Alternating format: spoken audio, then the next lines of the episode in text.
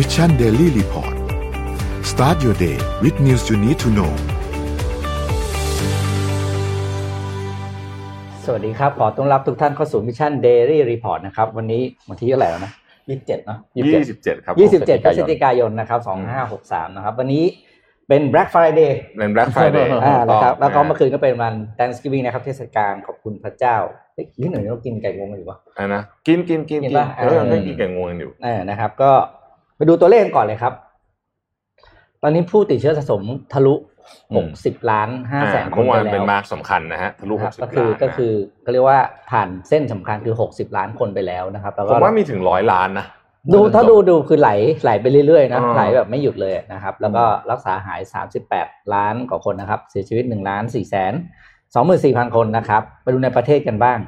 นะครับ ในประเทศก็เมื่อวานมีผู้ติดเชื้อสะสมเยอะนะครับ 16 คนใช่นะครับ แล้วก็ กำลังรักษาอยู่เนี่ยเป็น 94 คนนะครับ เพิ่มอืมขึ้น 8 คน แล้วก็ยังมีข่าวดีก็คือยังไม่มีผู้เสียชีวิตเพิ่มนะครับครับอืม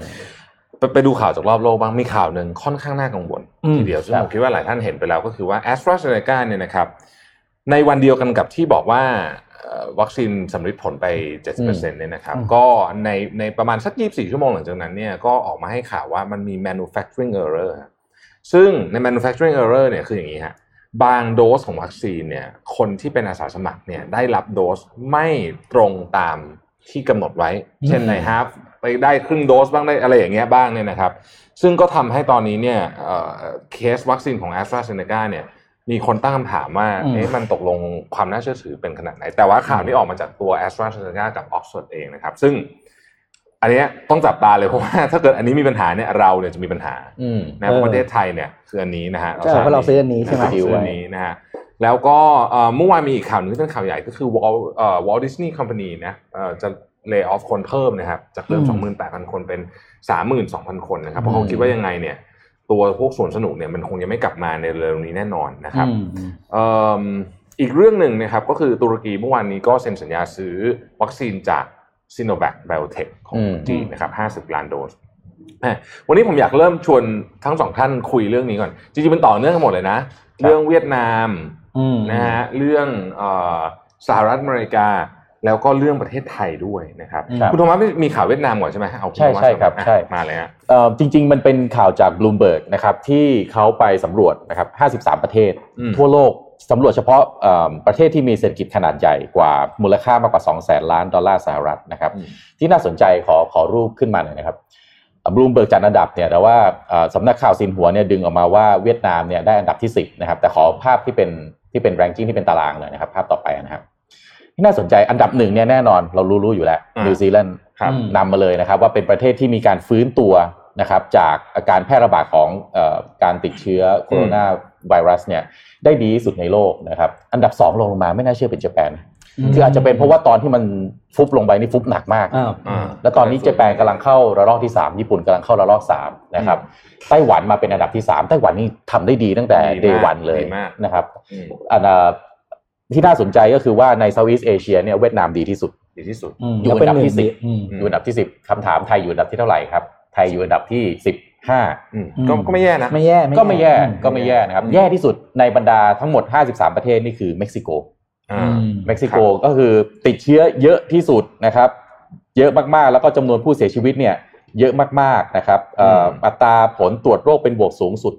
ร้อยละหกสิบสองจุดสามมันเยอะขนาดนี้อืมเยอะจริงเม็กซิโกอะ เออเราไม่ค่อยได้อ่านข่าวเกี่ยวกับเม็กซิโก แล้วก็ใช่ใช่เอ่อสองหมื่นสี่อเมริกาใต้นะครับพอพออ่านข่าวเฮ้ยทำไมมันเยอะขนาดนี้ขณะที่เวียดนามเนี่ยร้อยละศูนย์จุดหนึ่งเท่านั้นเองอืมนะครับ ก็ดูแล้วเนี่ย ความซับซ้อนของโคโรนาไวรัสน่าจะยังลากยาวต่อไปเรื่อยๆ เพราะว่าเราเวลาเราอ่านข่าวเราเห็นนิวซีแลนด์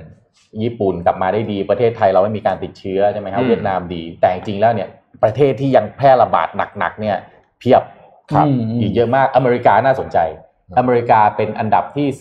18โอ้นี่ขนาดเออไม่น่าเชื่อไหมไม่น่าเชื่อมเออทำไมอเมริกาเนี่ยผู้ผู้เสียชีวิต per million นะคือต่อหนึ่งล้านคนเนี่ย776คน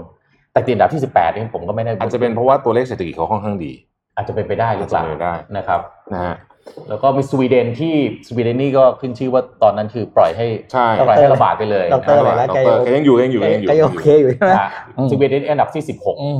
นะครับส่วนเอ่อที่แย่ๆหน่อยก็เอ่ออินโดนีเซียในภูมิภาคจริงๆ แล้วใน Southeast Asia เรากลับทำได้ดีหลายประเทศนะฮะอืมอินโดนีเซียอันดับ 19 นะครับสิงคโปร์เอ่อสิบเอ็ดใช่ สิงคโปร์11 ไทย 15 เวียดนามอันดับสิบ10 อย่างเงี้ยนะครับกลายเป็นว่าเออเรานี่น่าจะน่าสนใจน่าน่าย้ายมาอยู่กับเราเหมือนกันนะอืมอ่านะครัแต่บว่าอันนี้คือเรื่องโควิดอย่างเดียวเนาะใช่ครับเรื่องโควิดอย่างเดียวการฟื้นตัวจากโควิดอ่าการฟื้นตัวจากโควิด อยากพาไปพูดประเด็นหนึ่งเมื่อวันก่อนเพิ่งเขียนบทความเอ่อเรื่องเวียดนามลงในเพจผมเข้าไปอ่านผมแล้วเข้าพี่ไปมอ่านหาทัวร์ลงอยู่นะผมเข้าไปเดี๋ยวอ่านเดี๋ยวจะเล่าให้ฟังว่ามันเกิดอะไรขึ้นครับคืออย่างนี้ ตอนนี้เนี่ยเวียดนามเนี่ยนะครับล่าสุดมีข่าวออกมาว่าอ่า Foxconn นะฮะอืมครับ Foxconn เนี่ยกำลังจะย้ายบางส่วนของการผลิต iPad และ MacBook คราวนี้เรื่องใหญ่เลยนะ เพราะว่าอืมสองตัวนี้เนี่ยเป็นตัวสำคัญเนี่ยไปที่เวียดนามนะครับใช่ล่าสุดมาประกาศว่าจะมีเงินลงทุนประมาณสักหมื่นล้านบาทเนี่ยจะไปที่เวียดนามเอ้ยนะฮะอันนี้ข่าวที่หนึ่งนะอืมข่าวที่สองก็คือขอภาพทีหนึ่งฮะ บลูเบิร์กออกมาบอกว่า ตอนเนี้ยค่าทีทีหนึ่งทีหนึ่งเงินค่าเงินบาทของไทยเนี่ยจะมีปัญหา อืมอืมเพราะเหตุผลแบบนี้ฮะ คือจริงๆไม่ใช่เฉพาะบลูเบิร์กหรอกเขาก็ไปสัมภาษณ์หลายคนเขาไปสัมภาษณ์คุณสุพันธ์มงคลสุธีประธานสภาอุตสาหกรรมแห่งประเทศไทยเนี่ยก็บอกว่าค่าเงินบาทไทยเนี่ยควรจะอยู่ที่32ขึ้นไปนะครับอืมในขณะเดียวกันเนี่ยนะครับนี่นะเห็นไหมให้ดูนะครับ นี่คือค่าเงินดองของเวียดนามไหมฮะอืมสีแดงอืม ไอ้ดำของเรา stable มากเห็นไหมอืมอย่างนี้ปุ๊บเห็นแค่นี้ก็เริ่มรู้ใช่ไหมว่ามีปัญหาแน่นะฮะอืมตอนนี้เนี่ยค่าเงินบาทไทยเนี่ยแข็งที่สุดเป็นรอบสูงสุดในรอบ 10 เดือนนะครับและสูงขึ้นมาจากตอนที่เอ่อต่ำมากนะเอ่อต่ำต่ำลงไปหน่อยในช่วงเดือนเมษาเนี่ยถึง8% 8%นี่เยอะโอ้มากโหนะฮะแปดเปอร์เซ็นต์นี่เยอะมาก ทีนี้พอบลูมเบิร์กเข้าไปถามผู้ว่าแบงค์ชาตินะครับ เอ่อเอ่อพูดขอขอไปครับผู้ผู้ช่วยผู้ว่าแบงค์ชาติ รองผู้ว่าแบงค์ชาตินะครับ ก็บอกว่ามันไม่ผมขอ quote เลยนะ it will not be realistic to target any level of exchange rate คือมันไม่สามารถที่จะ target ไปเลยว่าจะเอาตัวเลขเท่านี้ได้นะครับอืมการแทรกแซงจากแบงค์ชาติก็สามารถทำได้ในระดับหนึ่งครับทุกมาตรการในการแทรกแซงของธนาคารแห่งประเทศไทย ซึ่งมีอยู่ 3 วิธีด้วยกันเนี่ยนะครับ capital control อะไรพวกนี้เนี่ยนะครับเอ่อเข้าไปแทรกแซงโดยตรงพวกนี้เนี่ยมีต้นทุนทั้งสิ้นอืมนะครับแล้วมันก็จะมีอีกขาหนึ่งเสมอ นะอืมเพราะฉะนั้นเงินบาทไทยตอนนี้ที่แข็งค่าขึ้นเนี่ยนะครับก็เป็นเป็นความกังวลพอสมควรโดยเฉพาะอืมที่เห็นกราฟนี้ผมก็ค่อนข้างจะสยองพอสมควรว่าอืมโอ้โห มันสวิงแบบมันโอ้โหสวิงแบบนี้เนี่ยอย่าลืมนะครับว่า export ปีหนึ่งเราใช่ส่งเขาสองแสนเขาส่งกว่าล้านเหรียญนะครับมากพอๆกับเวียดเวียดนามเยอะกว่าเราละครับอืมเวียดนามสองแสนเจ็ดเราประมาณสองแสนห้านะครับ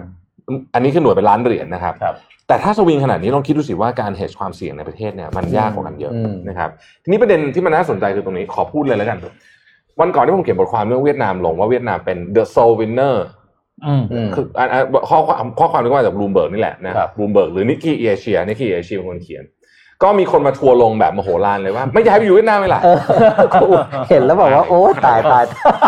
เออคือชอบอะชอบเล่นแบบนี้นะหรือว่าแบบหรือหรือยกตัวอย่างบางอย่างของเวียดนามที่ไม่ดีเช่นไอ้นั่นสร้างไม่เสร็จไอ้นู่นสร้างไม่เสร็จเออเออขึ้นมาบอกว่าเนี่ยประเทศเออไทยทำได้ดีกว่าเยอะเออผมอยากจะบอกอย่างนี้ครับ เอ่อ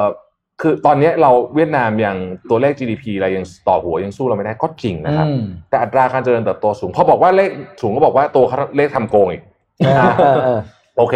ก็ไม่รู้แหละความถูกต้องของตัวเลขก็ก็ไปดูกันแต่ว่านี่คือตัวเลขที่สำนักข่าวระดับโลกอย่างบลูเบิร์กเอามาใช้อืมนะประเด็นอย่างนี้ครับ มันไม่ใช่แค่นั้น เราเนี่ยเคยมีเหตุการณ์แบบนี้เนี่ยกับเกาหลีใต้เมื่อสักสามสิบปีที่แล้วนะอืมที่แบบแล้วก็โอ้ยของเกาหลีมันห่วยไม่มีใครใช้หรอกอืมใช่ไหมแล้วก็เกาหลีใต้มันดูงานที่บ้านเราเลยอะอืมนะสมัยก่อนเนาะ แล้วดูตอนนี้เดี๋ยวฮะอืมเราเคยมีเหตุการณ์แบบนี้กับสิงคโปร์ไหมสิงคโปร์ก็มีใช่ไหมเคยอ่าอืมเนาะเราเคยมีหลายหลายๆประเทศนะอืมเราเป็นประเทศที่ strategic มาก เราเคยจะเป็นเสือตัวที่ห้าของเอเชียจำได้ไหมฮะใช่ยี่ครับสิบปีที่แล้วยี่สิบปีที่แล้วนะครับอืมแล้วตอนนี้ก็ไม่ไม่รู้อยู่ไหนแล้วเนี่ยนะอืมคือผมไม่ได้ผมไม่ได้เดี๋ยวก็ถามว่าผมเป็นโรคอะไรนะชังชาติอีกใช่ไหมไม่ใช่นะคือผมอยากจะบอกว่า ผมอยากให้ทุกคนตระหนักอืมว่าเรื่องเนี้ยละคือเรากลับตัวทันต้องกลับอืมแต่ว่าถ้าเกิดทุกคนไม่ตระหนักแล้วคิดว่าเฮ้ย อุ้ยเวียดนามเนี่ยจะสู้อะไรเราได้อืมระวังนะอีกสิบปีผ่านไป จะกลับมาถามลูกหลานจะถามว่าตอนนั้นเวียดนามแซงเราไปได้ไงอะอืมไม่เขาไม่ถามอย่างนี้เขาจะถามว่ารุ่นคุณพ่อคุณแม่โมวทำอะไรอยู่ปล่อยเออหัวแซงอืมอันเนี้ยเจ็บกว่านะคำถามเนี้ยเอออืมทำอะไรอยู่ เมื่อก่อนเมื่อก่อนอย่างพม่าเนี่ยเจริญกว่าไทยนะย้อนกลับไปอ่านู่นเลยยุคแบบยังไม่ได้ที่เขามีรัฐบาลทหารอืมมาปกครองเนี่ยอืมแล้วก็ด้วยความประมาทเนี่ยแหละมันก็กลายเป็นแบบนี้อืมผมว่าจริงๆมันไม่ใช่ว่ามันไม่ใช่บอกว่าเราเชิดชู เวียดนามหมดเลยไม่ใช่ไม่ใช่เออเออมันคือเราเราต้องไปอยู่ในเอ่อกับดักของไอ้เป็นกบที่ถูกต้มอะถูกต้องแล้วกว่าจะกระโดดออกจากหม้อนี่มันไม่ทันแล้วอะแล้วเราไปดูตัวเลขต่างๆนะครับคุณโทมัสการเจริญเติบโตของ GDP ต่อหัวของเวียดนามเนี่ยครับเพิ่มเราเนี่ยสิปีเนี่ยเพิ่มขึ้น 50%ครับอืมเวียดนามเนี่ยเพิ่มขึ้น 300%อือหือต่อให้อะสมมติเขาบอกว่าตัวเลขโกงอืมมันจะโกงได้กี่เปอร์เซ็นต์กันเชียวเออถูกไหมอืมอะพิซซ่าอืมชัดเจนอ่าเอาชัดเจนมากอันเอานี้เราคุยพิกัซนซ่านี่ชัดเจนเวียดนามพิซซ่านี่โกงไม่ได้เพราะว่าหน่วยงานอื่นไปวัดอ่า พิซซ่าเราอยู่ที่เท่าไหร่นะโอ้โหหกเจ็ดสิบเลยอะใช่เกินต่ำกว่าครึ่งต่ำกว่าครึ่งเวียดนามท็อปไฟแบบอืมเออคืออะไรอย่างเงี้ยนึกออกไหมอ่าคือสปีดมันน่ากลัวอย่างนี้ดีกว่าใช่ตอนนี้อาจจะยังห่างแต่ speed มันน่ากลัวมากแต่แล้วก็การลงทุนอีก foreign direct investment เออ foreign direct investment อีกตอนนี้เรื่อง EV เรื่องความสัมพันธ์กับสหรัฐอืมกับจีนอีกอืมคือคือคือคือผมอ่าน comment แล้วอันผมผมไม่ได้มีอะไรนะคือใครอยากจะอืม comment อะไรมันก็เป็นเรื่องเรื่องเรื่องความคิดเห็นส่วนตัวแต่ผมคิดว่า มันน่าเป็นห่วงเหมือนกันถ้าเกิดเรายังคิดว่าเราเก่งมากอยู่อะอีกอันที่น่ากลัวนะ เวียดนามเนี่ยอัตราการเกิดของเด็กเนี่ยสูงกว่าไทยเยอะมาก อ๋อใช่ median age อ่า median age อ่านั้นผมก็เขียนไว้บอกว่า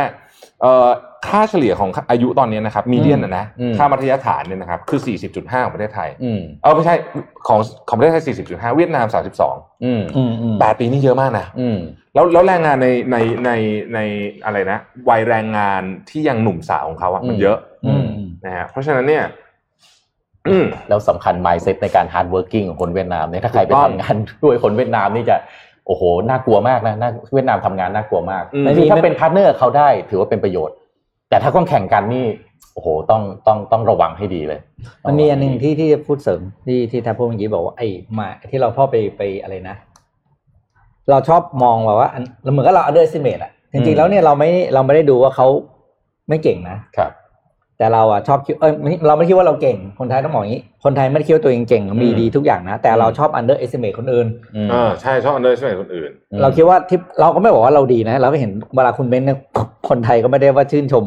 อะไรอืมของเราทุกอย่างหรอกครับแต่เราอะ underestimate คนอื่นมากเกินไปอืมว่าเขาจะไล่เราไม่ทันอืมพอเราพูดนี้มันแล้วเดี๋ยวนี้พอมันไปยุคยุคยุคเนี้ยเอออืมเวลาแซงมันไม่ได้แซงแบบค่อยๆแซงนะอืมมันอืมมันอะไรกระพริบตาเดียวพรวดเดียวอะใช่ อืมเอ้ย แล้วไอ้บุบุคลากรด้านนี้ด้วยอืมด้านเอ่อเอ่อ computer engineer ing อืมโอ้อืมเวียดนามนี่เยอะมากนะ แล้วก็ถ้าอืมไปดูจำนวนยูนิคอร์นดูจำนวนอืมสตาร์ทอัพโอ้เออหลายตัวนี่น่าสนใจ เอาเอาว่าเขาไม่ยูนิคอร์นแล้วอะอ่าเอออะอะต้องเล่าเรื่องนี้ต่ออมต้องเล่าเรื่องนี้ต่ออะผมอะผมจบผมจบไปข่าวแล้วเขาคอนคนไม่พูดแล้วละอ่าเดี๋ยวเดี๋ยวเดี๋ยวขอขอขอเล่าเรื่องนี้ก่อนขอเล่าเรื่องนี้ครับวันนี้สามคนนี้มาแย่งพูดตลอดคุณโทมัสขออนุญาตเพราะมันต่อกันนิดนึงเชิญครับคือขออนุญาตขออนุญาตแทรกคุณโทมัสนิดนึงคืออย่างนี้ วันก่อนอืม จริงๆเราอ่านข่าวนี้ไปแล้ว แต่ครัว่าบมันจะมาวิเคราะห์เพราะว่าวันนี้เราอยู่กันครบสามคนอืมครับ คืออยู่ดีๆประธานาธิบดีสีเจิ้นผิงอืมอืมต้องใช้คำว่าอยู่ดีๆเลยนะเพราะไม่ได้มีใครไปถามแกก็บอกว่า เออ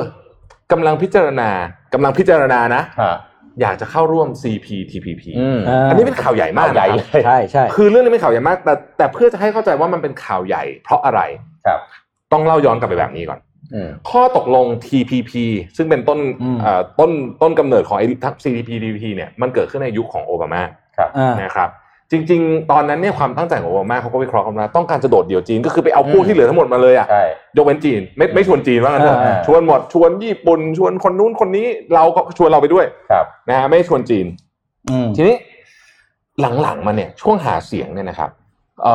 คลินตันกับทรัมป์แข่งแข่งกันใช่ไหมอืมทรัมป์เนี่ยเขาไม่เอาอยู่ละอืมคือเขาเขาเขาคือเหมือนกับข้อตกลงเนี่ยเขาไม่เอาเขาไม่ต้องการอืมข้อตกลงแบบไอ้ประเภทประเภทที่เขาเป็นหูภาคีทั้งหลายอะเออพหุภาคีอะคือหลาย ๆประเทศเนี่ยไม่เอาอืมทรัมป์ชัดเจน คลินตันตอนแรกก็เชียร์ TPP อืมเฮ้ยแต่ตอนหลังเปลี่ยนท่าเว้ยอืมเพราะดูท่าไม่ดีคนเหมือนจะกระแสจะเทมาทางว่าไม่เอา TPP มากกว่าอืมตอนหลังคลินตันเองก็ยังถอยเลยอืมนะฮิลลารีคลินตันเนี่ยก็ยังถอยเลยนะครับทันทีที่ทรัมป์ได้เป็นประธานาธิบดีสิ่งที่เขาทำวันแรกคืออะไรรู้ไหม อืมออกจากข้อตกลงเนี้ยอืมออกจากข้อตกลง TPP นี่คือสิ่งที่ทำวันแรกเลยนะครับอืมแล้วก็เลยกลายเป็น CPTPP อืมอืมซึ่งจริง ๆ มันมีความเหมือนอยู่ในลิมโบนิดนึงอืมเพราะคนตัวตั้งตัวตีเนี่ยหายไปแล้วครับอ่านึกออกไหมฮะอ่าแล้วมันก็ลากมาจนถึงวันปีเนี้ยอืมอยู่ดีๆ คือจริง ๆ เหตุผลที่จีนเนี่ยไม่อยากจะเข้า CP สต่อให้เขาชวนอะนะอืม TPP หรือ CPTPP เนี่ยก็เพราะว่ากฎเกณฑ์มันเข้มงวดมากอืมเรื่องลิขสิทธิ์เอยเรื่องอะไรมาตรฐานสูงอะว่ากันเถอะนะฮะอืม แต่ตอนเนี้ยพอไม่มีพี่เบิ้มอยู่อืมอ่าเออพอไม่มีพี่เบิ้มอยู่ พอสีจิ้นผิงพูดแบบนี้ปุ๊บเนี่ยสะเทือนทั้งโลกเลยนะฮะอือืมเพราะอะไรรู้ไหมตัวสีจิ้นผิงเองเนี่ยจริงๆผมว่าไม่อยากเข้าอืมอืมไม่อยากเข้าจีนไม่อยากเข้า แต่เฮ้ยจังหวะมันได้อะอืมจังหวะทางการเมืองมันได้อ่าในขณะเดียวกันเนี่ย ตัวไบเดนเองเนี่ย แม้จะอยากกลับเข้ามาอืมแต่ก็ไม่ง่ายอืมเพราะคนคัดค้านเยอะอืมนะครับ ยุคของทรัมป์เนี่ย สิ่งหนึ่งที่คนอเมริกันอาจจะ อาจจะชอบไม่ชอบทรัมป์ก็ไม่รู้เนี่ยแต่ว่าคนเชียร์เยอะก็คือเรื่องของการทำให้ทุกอย่างที่เป็นพหุภาคีเนี่ยกลายเป็นทวิภาคีหมดอืมอืมก็คือเจรจาก็เจรจาคู่คู่ๆอืมสู้ก็สู้เป็นคู่ไปเลยอืมสู้เป็นคู่สู้กันเป็นคู่เลยได้เปรียบนะอืมอเมริกาได้เปรียบอยู่แล้วเพราะยังไงอืมต่อให้สู้กับจีนอย่างสู้กับจีนเนี่ยอเมริกาก็ยังอันดับหนึ่งอยู่ดีใหญ่อะกว่านะยังใหญ่กว่าอยู่ดีนะฮะแต่ตอนนี้พอจะกลับอย่างนี้ปุ๊บเนี่ยกลายเป็นว่าเมื่อวานดรอาร์มตั้งนิรันดรวิเคราะห์ไว้ผมชอบมากเลยอืมสีเจิ้นผิงไม่อยากเข้าอืมแต่อาจจะต้องเข้าอืมอืมเอ่อไบเดนอยากเข้า แต่อาจจะเข้าไม่ได้นึกออกไหมโอ้โหชัดเจนเออคือวันนี้คือมักลายเป็แบบนี้วันนี้ผมมีสัมภาษณ์ดรอาร์มต่อเออรายการเดี๋ยวถามแกหน่อยสิว่าคุยเรื่องนโยบายจีนโดยเฉพาะเลย อีกเรื่องหนึ่งที่น่าสนใจก็คือ พอกลายเป็นไบเดนปุ๊บเนี่ยนะ Tech War เนี่ยมันจะ intensify นะฮะอืมคือ Tech War เดิมเนี่ยเป็นเรื่อง tech company นะไปปิดติ๊กตง TikTok อะไรนั่นนะอืมใช่ไหมฮะไปแบนหัวเว่ยไปจับครับ CFO เขานู่นนี่ แต่คราวนี้เนี่ยมันจะมีเรื่องของ Green Tech เข้ามาด้วยอืม ซึ่ง Green Tech เนี่ยมันจะเกี่ยวข้องกับเรื่องของ EV โดยตรงครับขออนุญาตพากระโดดไปอีกหนึ่งข่าวนะฮะอืมแล้วเดี๋ยวผมให้ทุกคนอ่านข่าวแล้วผมไม่อ่านนะเพราะมันต่อกันอีกอืมคือตอนนี้ล่าสุดเนี่ยนะครับเอ่อ CNBC ออกมารายงานบอกว่า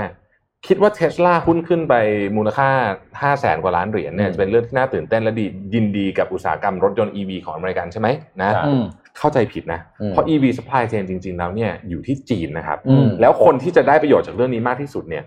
คือประเทศจีนอืมนะครับเล่าแบบนี้ก่อนบริษัทเมืองจีนที่ทำ EV เนี่ยมีเยอะมากครับผมไปอ่านแล้วผมงงมากเลย แล้วก็ listed อยู่ใน NYSE นะ New York อืม Stock Exchange อืมเช่น CATL อืม Contemporary Amperex Technology หรือว่า BYD พวกนี้เป็นต้นเนี่ยนะครับอืมบริษัทต่างๆนานาเหล่านี้เนี่ยมี supply chain ที่แข็งแกร่งมากๆ แล้วก็จะบอกว่าตอนนี้รถยนต์ไฟฟ้าเนี่ย35%ของยอดขายทั้งหมดของโลกเนี่ยอยู่ที่จีนนะฮะสามสิบห้าแล้วเหรอ35%นะครับ แล้ว บริษัทต่างๆนานาเหล่านี้เนี่ยมันมีอีกอย่างหนึ่งคุณ เวลาคุณจะจะทำรถยนต์ไฟฟ้าได้เนี่ยมันต้องมีของหนึ่งสำคัญมากคือแบตเตอรี่ถูกไหอืมมอืมใครเป็นเจ้าของแรเอิร์ธเยอะที่สุดในโลกอืมอ่าจีนนะครับ อยู่ที่จีนนะฮะอืมนี่ก็เป็นอีกประเด็นหนึ่งที่คนอาจจะไม่ค่อยได้นึกถึงนะครับอืมเขาเขาบอกแบบนี้ฮะสหรัฐอเมริกาเนี่ยธุรกิจรถยนต์เนี่ยใหญ่ก็จริงนะครับ แต่ว่าอยู่ประมาณสักเอ่อ3.5%ของ GDP อืมในขณะที่จีนเนี่ยนะครับ งาน16%ตอนนี้นะ งาน16%ของแรงงานทั้งหมดเนี่ยครับอยู่ในอุตสาหกรรมที่เกี่ยวข้องกับรถยนต์ อะอย่างนี้ lithium-ion battery โรงงานอะอืมนะที่เอาไว้ทำรถยนต์อีเอ่อที่สำคัญที่สุดสำหรับการทำรถยนต์ EV คือแบตเตอรี่เนี่ยอืมมี 142 โรงทั่วโลก นะ142โรงทั่วโลกนะครับฟังดีๆนะฮะอืมอยู่ที่จีน 107 โรง จาก 142 โรงนะครับอืมคุณไม่มีแบตเตอรี่เนี่ย คุณทำอะไรไม่ได้ทำอะไรไม่ได้เลย คุณถูกไหมไม่แล้วมีพอมือถือไม่มีแบตเตอรี่ คุณอย่างถึงทำอะไรไม่ได้ supply อยู่ในประเทศเขาหมดวันหนึ่งเขาบอกเขาไม่ส่งออกแล้วอ่ารวมหัวกันไม่ส่งออกอะอ่าครับหรือรวมหัวกันขึ้นราคา ถูกต้องอืมคือตอนนี้เนี่ยบริษัท NIO Li Auto XPeng BYD และอื่น ๆ อีกมากมายเนี่ยนะครับเป็นอืมบริษัทของจีนที่โอ้โหราคาหุ้นนี่ขึ้นกันเป็นจรวดเลยเนี่ยนะครับอืมเหตุผลหลายเหตุผลอย่างที่ผมบอกไปแล้ว เรื่องแบตเตอรี่ก็เรื่องหนึ่งภายในปี 2030 เนี่ย McKinsey เพิ่งออก report มาฉบับหนึ่งบอกว่าในประเทศจีนเนี่ยนะครับรถยนต์ที่ขายใหม่ทั้งหมดเนี่ย ประมาณ 30-50%เนี่ยนะฮะจะเป็นรถยนต์ EV ในขณะที่ที่ยุโรปเนี่ยมีโอกาสทะลุไปถึง 50%แต่ที่อเมริกาเนี่ยจะอยู่แถวๆประมาณสัก20-30%เท่านั้นเองอืมดังนั้นเนี่ย EV อนาคตของมันจึงไม่ได้อยู่ที่สหรัฐนะอืมครับเป็นผู้ใช้เป็นผู้ใช้แล้วผมก็ต่อกลับมาโยงกลับมาที่เรื่องเดิมครับ คุณคิดว่าจาก EV supply chain ทั้งหมดเนี่ยไทยกับเวียดนามใครได้เปรียบมากกว่ากันต้องลองดูนะ อันนี้ผมยังตอบไม่ได้อืม เพราะว่าได้ข่าวว่าเทสลามาเจรจากับ BOI จริงบอกไม่รู้นะอืมเดี๋ยวลองรอดูมมถ้าเรา capture wave นี้ไม่ทันนะฮะอืมคือตอนนี้หลายประเทศเนี่ยภายในปี 2030ในยุโรปเนี่ยเขาจะห้ามขายรถยนต์น้ำมันแล้วนะอืมใช่อ่านะเพราะฉะนั้นเนี่ยถ้าเรา capture wave นี้ไม่ทันอืมผมว่าหวาดเสียวมากอืมไม่ใช่หวาดเสียวมากหวาดเสียวสุด ๆ ไปเลยนะอืมอืมเพราะจริงๆมันเป็น S curve อย่างหนึ่งเลยนะเออของโลก แล้วก็เป็นหนึ่งในอุตสาหกรรมหลักของประเทศเรานะ อุตสาหกรรมยานยนต์เนี่ยใช่อืมเออถ้ามันโดน disrupt และ supply chain มันย้าย โอ้ยผมไม่อยากคิด ไม่อยากคิด ไม่อยากคิด พูดถึงพูดถึงคุณเมื่อกี้คุณแทบพูดถึงจีนแล้วอืมนะผมมีข่าวประธานาธิบดีสีจิ้นผิงครับก่อนหน้านี้เนี่ยมีมีการแสดงความยินดีที่โจไบเดนรับตำแหน่งอย่างเป็นทางการถูกไหมฮะอ่าใช่ใช่ใช่เมื่อ 13 โนเวม ber ที่ผ่านมาแต่นั่นแสดงความยินดีโดยกระทรวงการต่างประเทศของจีนนะครับอืมแต่ล่าสุดเนี่ยประธานาธิบดีสีจิ้นผิงเพิ่งจะออกมาแสดงความยินดีอย่างเป็นทางการ เมื่อวันอืมพุธที่ผ่านมานี่เองนะครับอืมขอรูป HR เอ่อทาง ประธานาธิบดีครับสีจิ้นผิงเนี่ยออกมาให้ข่าวให้ข่าวผ่านซินหัวนะครับ ซึ่งเป็นสำนักพิเอ่อสำนักข่าวที่เอ่ออย่างเป็นทางการนะครับของรัฐบาลจีนเนี่ยนะครับเมสเซจน่าสนใจครับเมสเซจของสีจิ้นผิงเนี่ยบอกว่าต้องการที่จะเน้นเรื่องของ win-win cooperation หลีกเลี่ยงคอน FLICT จากสงครามการค้า เทคโนโลยีแล้วก็ความปลอดภัย อืมเออไม่เสร็จเปลี่ยนไปเลยนะ ใช่ใช่ใช่ไม่เสร็จเปลี่ยนไปเลยนะอืมเมสเซจดูซอฟดูแบบอืมอยากเป็นเพื่อนด้วยนะฮะอยากเป็นมิตรด้วยนะครับ ไม่มีคำไม่มีคำอธิบายจากสำนักข่าวสินหัวนะครับ ว่าจริง ๆ แล้วเนี่ยเจตนาเรื่องนี้คือต้องการอะไรหรือว่าที่ประธานาธิบดีสีจิ้นผิงเนี่ยออกมาแสดงเพิ่งจะออกมาแสดงความยินดีตรงเนี้ยเรื่องเพราะด้วยสาเหตุอะไรที่ให้อ่าอ่ากระทรวงการต่างประเทศเนี่ยไปแสดงความยินดีก่อนแต่นักวิเคราะห์เนี่ยเขาก็มองว่าสีจิ้นผิงเนี่ยอยากที่จะ ไม่อยากจะเฮิร์ตทำลายความรู้สึกของประธานาธิบดีโดนัลด์ทรัมป์ในปัจจุบันเพราะว่าเดี๋ยวมันดูเหมือนกับแบบไม่ทันไรเลเอยอฉันเกลียดแกมากเลยเนี่ยอืมพอแกไม่อยู่ปั๊บเนี่ยโอ้โหเรายิ่งยินดีกับรีบแสดงตัวอืมคนใหม่ที่มาแทนเลยนะครับ ก็เลยก็เลยตรงเนี้ยทำให้เป็นมูเมนที่น่าสนใจว่าก็อยากเห็นอันนี้ไม่ใช่ภาพล่าสุดนะ ภาพนี้คือนานแล้ว 2013 2013 นะครับอ่าในข้อความแสดงความยินดีเนี่ยทางประธานาธิบดีสีจิ้นผิงเนี่ย deliver message ที่ช่องทางชัดเจนว่าต้องการ healthy and stable นะครับอ่า relationship ซึ่ง healthy and stable relationship เนี่ยเป็น common expectation ของประชาคมโลกอืมอืมคือคือการมีความสัมพันธ์ระหว่างประเทศที่มีแต่คอน FLICT มีแต่การแข่งขัน มีแต่สงครามทางการค้าหรือสงครามอะไรต่างๆเนี่ย ไม่ใช่ทิศทางที่จีนต้องการที่จะเดินไปอืมโอ้เราฟังเฮ้ยดีดีใจเหมือนกันนะ ถ้าเขาไม่มีเทรดวอลไม่มีอืมสงครามทางการค้าที่ดูเดือดกันมาตลอดระยะทางที่ทรัมป์ได้ขึ้นมาเป็นอ่าประธานาธิบดีแล้วแล้วเราเองก็โดนสะเก็ด โดนหางเลขบางครั้งก็เป็นโอกาสนะแต่บางครั้งก็เป็นเป็นอะไรเป็นปัญหาให้กับประเทศเล็อืกๆมเหมือนกันนะครับครับก็อะอันนี้อัปเดตข่าวเมื่อวานนี้ดที่ผมฟังดรอาร์มก็คือเรื่องเนี้ยบอกว่าไอสิ่งที่สีจิ้นผิงพูดเรื่อง CPTPP เนี่ยเป็นทั้งคำขู่และคำเชิญในเวลาเดียวกันคือถ้าไม่ถ้าไม่มาเนี่ยอ่าอืมก็เหมือนตกขบวนอ่าก็มาไหมล่ะอ่าอ่า ก็จีนกับอเมริกาก็อยู่ใน CPTPP ด้วยถ้าเกิดว่ามาทั้งคู่ปุ๊บเนี่ยอืมท่าทีของไทยกับเรื่องนี้ต้องเปลี่ยนเลยนะอืมเออเราต้องคิดใหม่เลยนะอืมคือคราวนี้โจทย์มันเปลี่ยนใหม่หมดอืมนะฮะที่น่าสนใจเสริมของคุณโทมัสก็คือว่าครับเอ่อสีจิ้นผิงแสดงความยินดีไปแล้วใช่ไหมครับแต่ยังมีอีกคนหนึงไม่แสดงความยินดีฮะใครฮะปูตินอ่าปูตินปูตินอันนี้แน่นอนยัง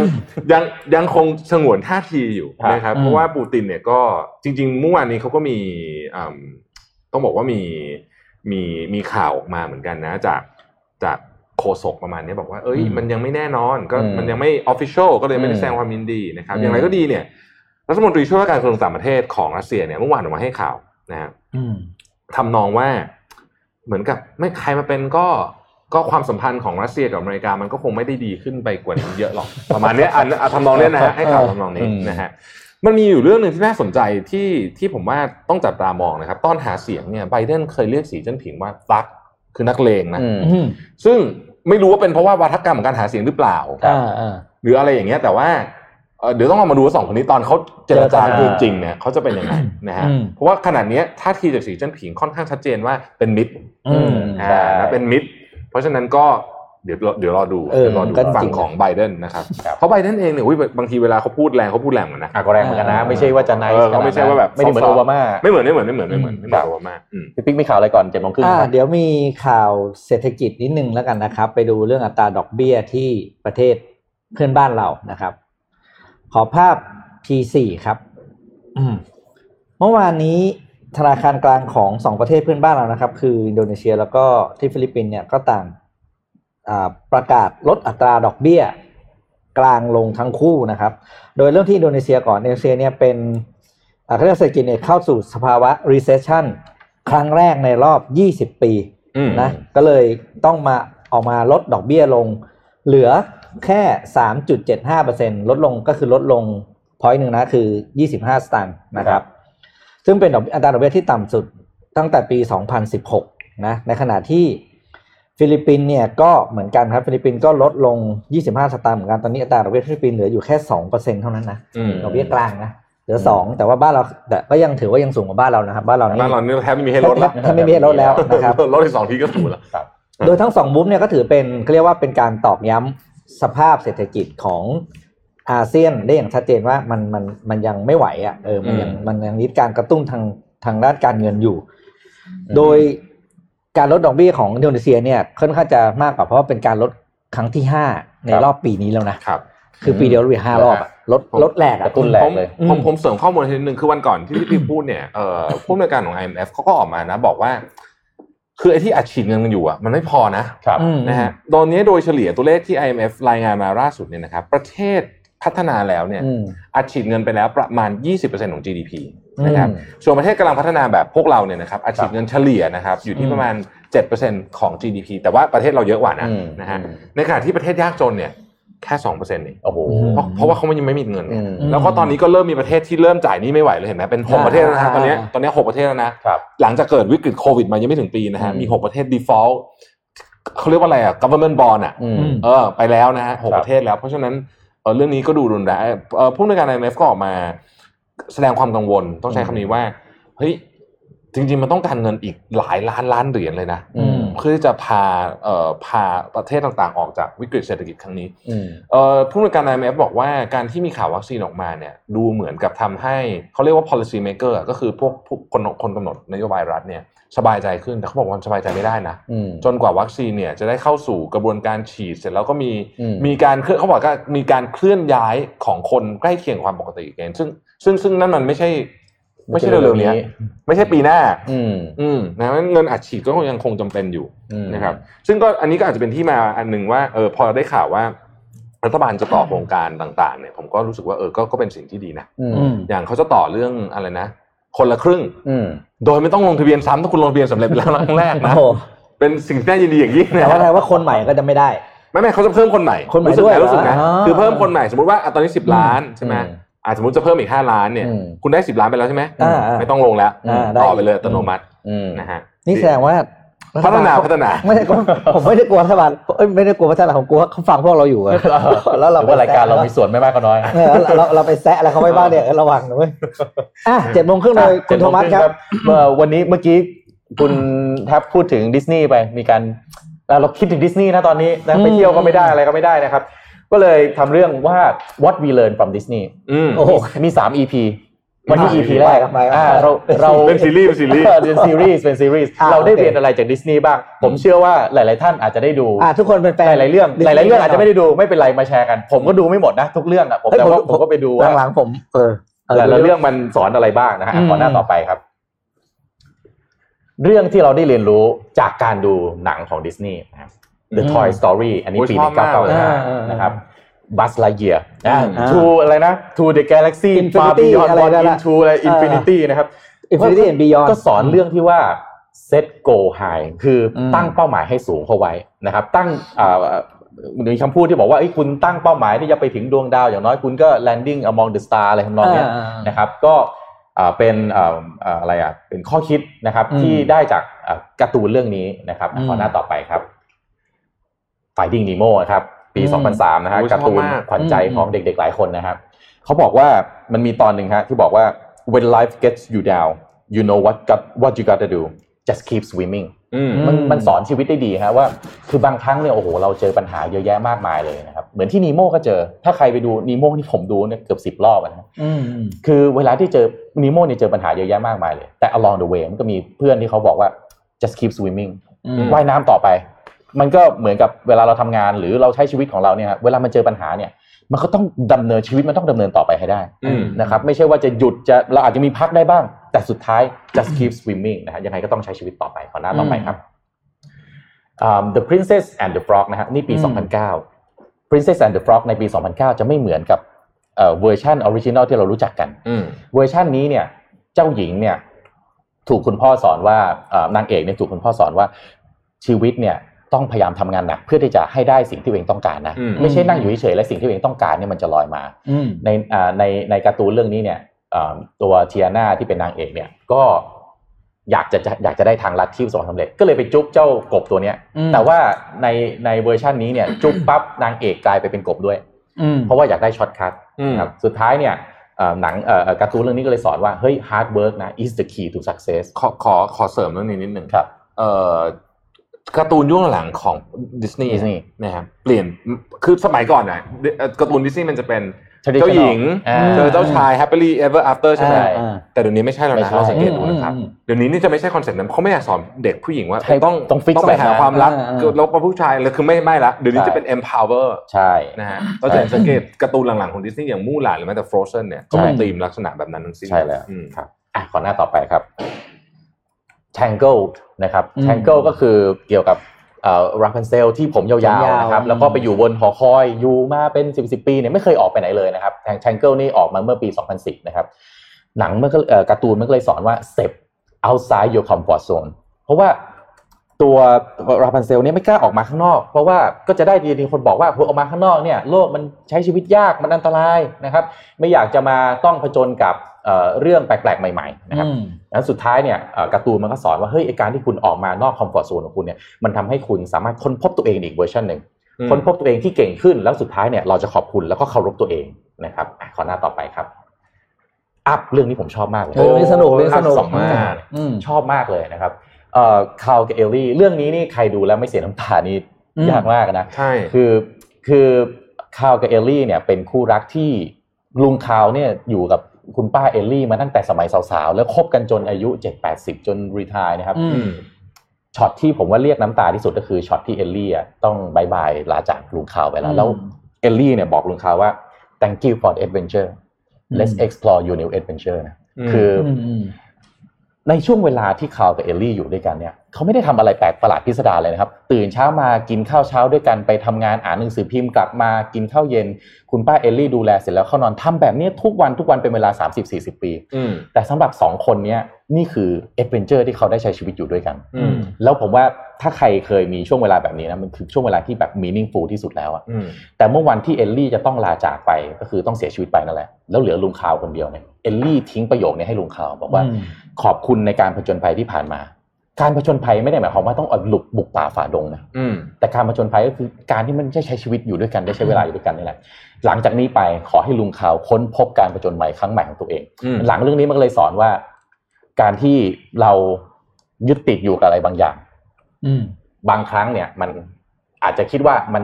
ไม่มีมันมันมันสายไปแล้วนี้แล้วมันสายไปแล้วที่เราจะไปทำอะไรใหม่ๆ ลุงคาร์ลเนี่ยยุคเจ็ดแปดสิบแล้วนะครับแล้วก็ไปเจอกับลูกเสือนะฮะจอมกวน ก็มาชวนให้ออกไปผจญภัยออกไปอะไรต่างๆลุงคาร์ลด้วยความที่รักบ้านมาก เพราะว่ามีเอ่อ memory มีความทรงจำของคุณป้าเอลลี่ที่ใช้ชีวิตอยู่ด้วยกันอยู่ในนั้นเนี่ยก็แบกบ้านไปด้วยนะครับหนังเรื่องนี้ก็สอนว่า it's never too late ไม่เคยมีอะไรสายเกินไปนะครับเรื่องนี้ เดี๋ยวต้องกลับไปดูอีกรอบดีคิดถึงมากมากครับขอหน้าต่อไปนะครับ Ratatouille นะครับ Ratatouille ก็พูดถึง หนูนะครับที่อยากเป็นเชฟนะครับก็ตัวสิ่งที่หนังที่การ์ตูนเรื่องนี้สอนเลยว่า you are your own limit ตัวคุณนั่นแหละ คือ limit คุณคุณตั้งตัวเองไว้ limit ที่เท่าไหร่ มันก็ limit ตัวคุณที่เท่านั้นคุณคุณพยายามที่จะขึ้นไปได้สู่ยอดเขา limit ของคุณก็คือยอดเขา คุณอยากจะขึ้นไปสูงเท่าฟ้า ก็คือตัวคุณนั่นแหละ ที่จะขึ้นไปได้สูงเท่าฟ้านะครับ ไม่มีใครเลยที่จะเป็น limit นอกจากตัวของคุณเองนะครับต่อหน้าต่อไปครับ ปีเตอร์แพนครับนี่เวอร์ชัน original นะครับปี 1953 เลยนะครับ growing up is inevitable จริง ๆ เรื่องปีเตอร์แพนเนี่ยจริงๆว่า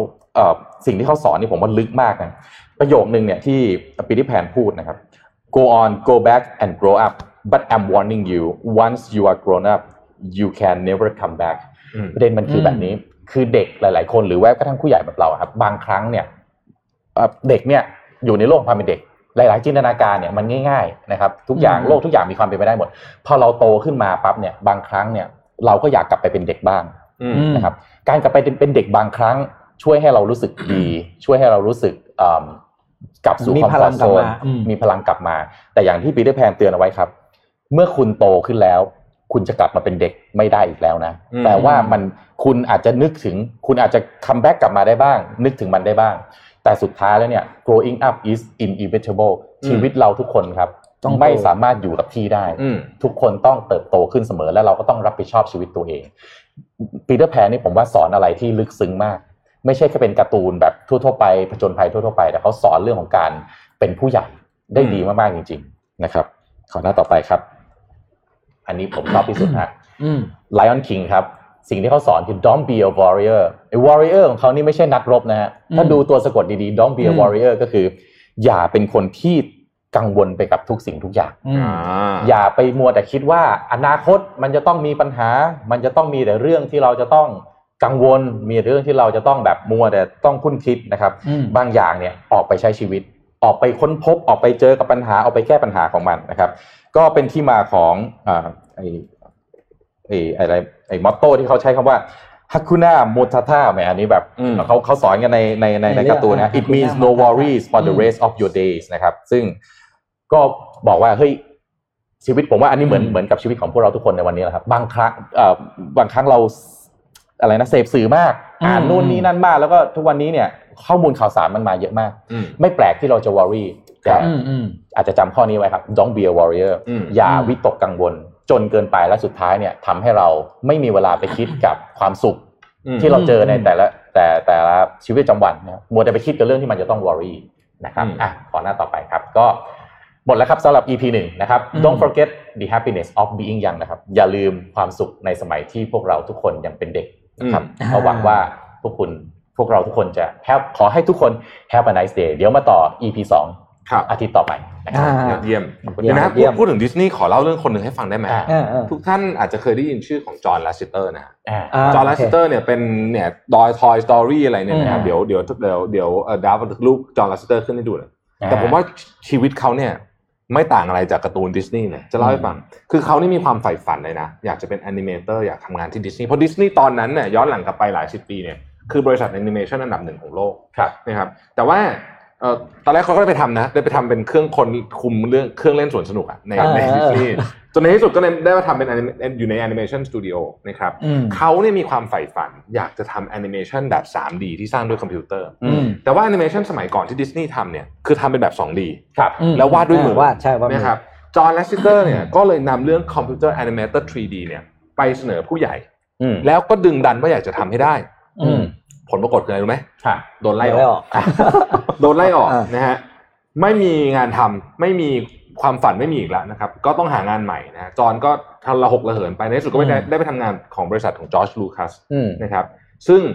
ที่นั่นน่ะเขาได้มีโอกาสทำสิ่งที่เขาฝันไว้นะคือคอมพิวเตอร์แอนิเมเตอร์ 3D ที่ครับ 3D เนี่ยนะครับบริษัทจอร์จลูคัสตอนนั้นได้ขายให้สตีฟจ็อบส์ครับ part นี้นะอืมอืมของลูคัสเนี่ยขายให้สตีฟจ็อบส์นะครับเขาอยากจะทำไอแอนิเมเตอร์ 3D เนี่ยโดยคอมพิวเตอร์เนี่ยนะครับ ก็เอ่อ ก็ไม่รู้จะคุยกับใครอะอืสมตีฟจ็อบส์เป็นคนใหม่ใช่ไหมเป็นอืมเป็นเจ้าของใหม่เขาก็เลยไปไปคุยกับสตีฟจ็อบส์สตีฟจ็อบส์ถามจอห์นแลสซิเตอร์ว่า ถ้าจะทำให้ไอ part ที่เขาเพิ่งซื้อมาเนี่ยจากอืมจอร์จลูคัสเนี่ยสำเร็จต้องทำอะไรบ้างนะครับอืมเขาบอกว่าเขาทำหนังสั้นมาให้ดูแล้วใช่ไหมแต่มันสั้นไม่กี่นาทีอะอืมมันต้องทำหนังยาวขึ้นสตีฟจ็อบส์ถามว่าต้องการอะไรเขาบอกว่าอยากได้เงินห้าแสนเหรียญอืม สตีฟจ็อบส์ก็อึ้งไปนิดหนึ่งแต่ก่อนจะแต่แต่ก็จะแต่ก่อนจะให้เนี่ยสตีฟจ็อบส์บอกว่ามีเรื่องเดียวเท่านั้นนะจอห์นแล้วเว้นระยะไปแป๊บหนึ่งจอห์นบอกว่านั่นไงคงไม่ได้เงินอีกแล้วคงไม่ได้ทำอีกแล้วบอกว่าทำมาให้มันเจ๋งนะสตีฟจ็อบส์บอกอืมนะครับ แล้วเขาก็เอาเช็คไปจอห์นทำได้ตามสัญญานะฮะหนังเรื่องนั้นเนี่ยคือ Toy Story อืมเวอร์ชันหนึ่ง Toy Story เนี่ยเป็น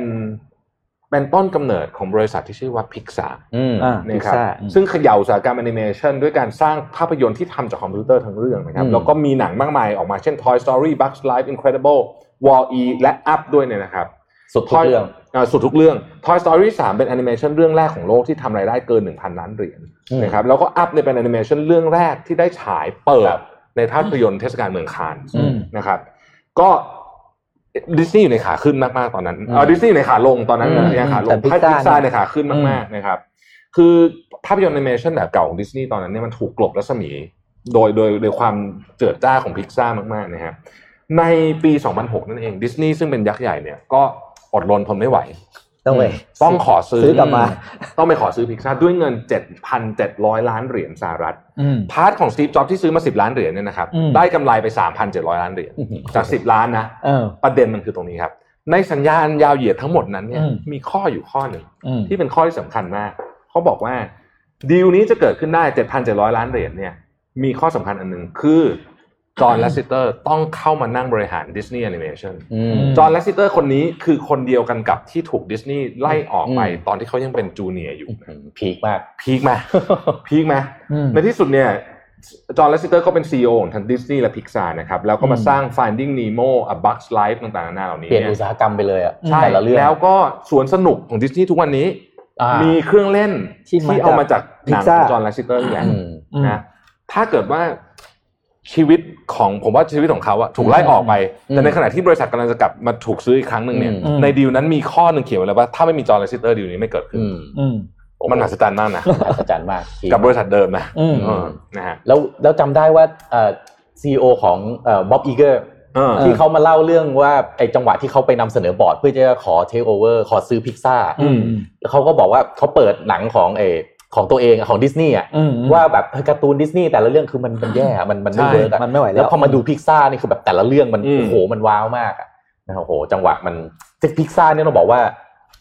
สร้างความเปลี่ยนแปลงในอุตสาหกรรมแอนิเมชันอย่างอย่างอย่างมากรุนแรงจริงนะตอน Toy Story ออกมานี่คือ ground breaking จริงๆอะอืมคือทั้งโลกนี่แบบโอ้โหเฮ้ยการ์ตูนมันทำด้วยแอนิเมชันได้ด้วยเหรอใช่น้องๆสมัยนี้อาจจะแบบ